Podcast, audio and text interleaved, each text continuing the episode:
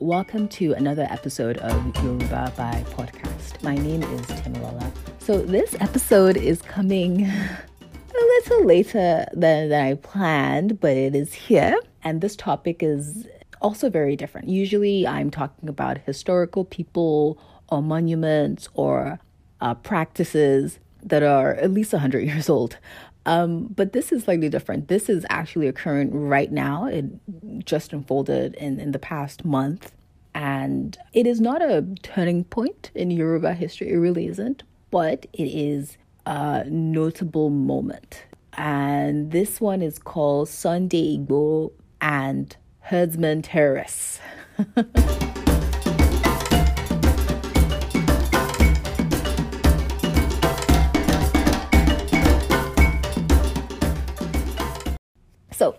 for those who are not uh, Nigerians or who, who don't follow Nigerian news, over the past month, a man called Sunday Igboho, real name is Sunday Adeyemo, born 1972, emerged as a self-styled defender of the defenseless and the Yoruba nation in January 2021. Uh, the car salesman slash political security operative of Igboho Town in Oyo State, which is where he's from, uh, January this year demanded that the cattle herders from the northern parts of Nigeria, popularly known as the Fulani herdsmen, leave the southwestern part of Nigeria. Southwestern part of Nigeria are the states that have um, the Yoruba people in them. So the herders are of Fulani ethnicity. They are historically nomads who walk hundreds of kilometers, stopping at different places for their animals to graze. Very often, the open grazing encroaches on farmlands of the communities they pass through, with the animals trampling on the crops or eating them and destroying the potential yield. So, for two decades now, there are well documented instances of havoc um, the herders have caused. The herders are always armed as well with machetes and, and guns. And initially, it was to protect their cattle because they're usually worth millions of naira and thousands of dollars. But the herders started turning the weapons on the communities they came across. And eventually, they just started to attack the whole community where they engaged in kidnapping people and demanding ransoms most notable of those farmers would be the presidential election candidate from 1999, Olu Falae. He was kidnapped on his farm, kept for days at an unknown location in the mid 2000s. In the years following that incident, there have been so many stories. And what the this latest government in their first term, what they decided to do was that they brought up a bill to say each state would provide land for a ranch but it was rejected by all of the governors in the southern states. Their logic is because Nigeria is a deeply divided nation. You are your ethnic group first, and then Nigeria second. Like I mentioned before, the herders are from one ethnic group. What the bill looked like on the face of it was that other parts of the nation were supposed to give land to businesses owned by people by one ethnic group. You're essentially giving your land away to somebody else for nothing. So they all rejected it. But the result in, is that in all of the uh, Yoruba states, open grazing was banned. That happened in 2019. So, what has sparked the latest opera and um, catapulted Mr. Sunday Igboho to the limelight was the killing of a man, uh, Fatai Aborode, a doctor living in Germany allegedly he and maybe his family had operated a farm employing 300 people in Ibarapa in Oyo State. So the herders went on the farm, destroyed their crops. The doctor then went on to report this to the Seriki Fulani. Seriki Fulani is the community leader of the Fulanis in any area. Apparently, when he got there, he was kidnapped and a ransom was demanded. By who? Everyone alleges the herdsman.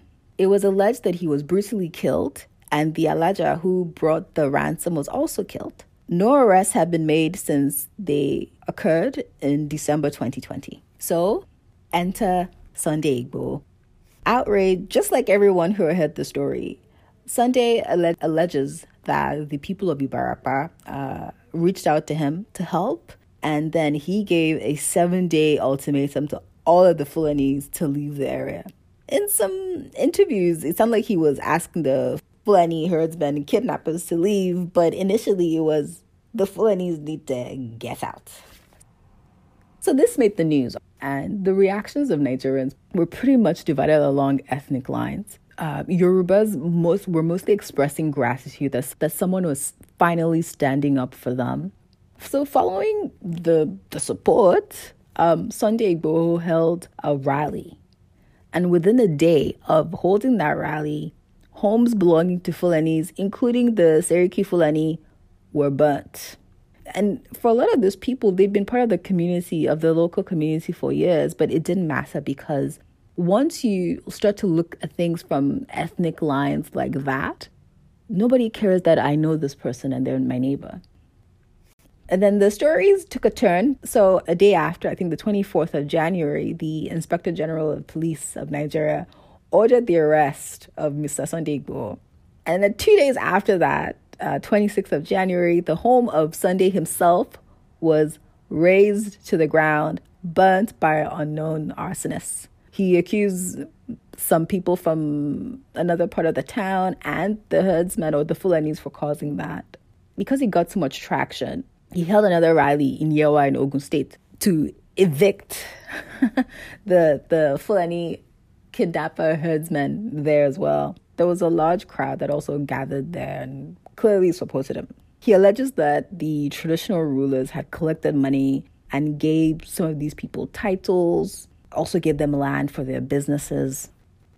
To the reaction of some notable Nigerians, um, he got a reaction from the Oba of Ife, who was invited or went to see the Nigerian president. And after the meeting, he he he called for calm and didn't say much. He I think he's he tends to be very diplomatic.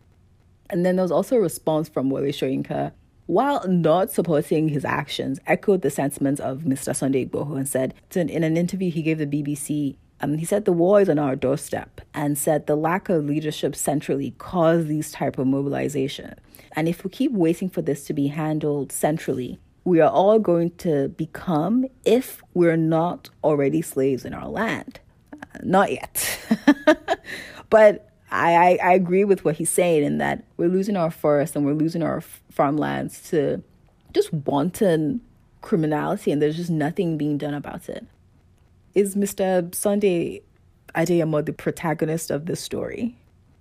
I don't know. I, I did read a bit about him and I ran through some of the interviews that he gave. Um, apparently, during the intra community disputes of Ife Modakeke, it's a long drawn crisis that originated from some uh, decisions made a hundred years ago. But Sunday actually admitted in an interview to killing people. The way Mr. Sunday Igboho says it, he saw himself as a peacemaker, bringing the different factions together. He also says that he was trying to prevent the people of Modakeke from losing the land that they had lived on for a hundred years. He was simply defending his land and that of his father. There are many tales of ex- exploits during that crisis. There is even a fabled tale that um, he was so strong, fortified with traditional powers that the bullets couldn't pierce his his body. I'll just leave that there. He also denounced all the all of the violent young men that that follow him.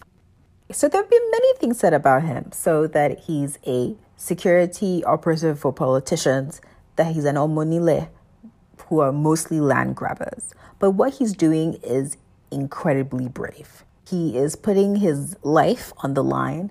He has already lost his property. And as early as 26th of February, the Nigerian government sent security operatives to arrest him. But that was foiled by his followers and people from his community. But here's what I think the Nigerian constitution allows free movement. People can live wherever they want. So Sunday cannot decide to expel a group of people from the region. Having said all of that, Nigeria is a failed state. The kidnappers operate because Nigeria is lawless, and the reaction of the Yoruba leadership and governors left a lot to be desired. Even the Oni of Ife could not prefer a solution. The politicians are kleptomaniacs with no ideas and no vision on how to propel the people to success. I think the focus of the region should be to become self sufficient.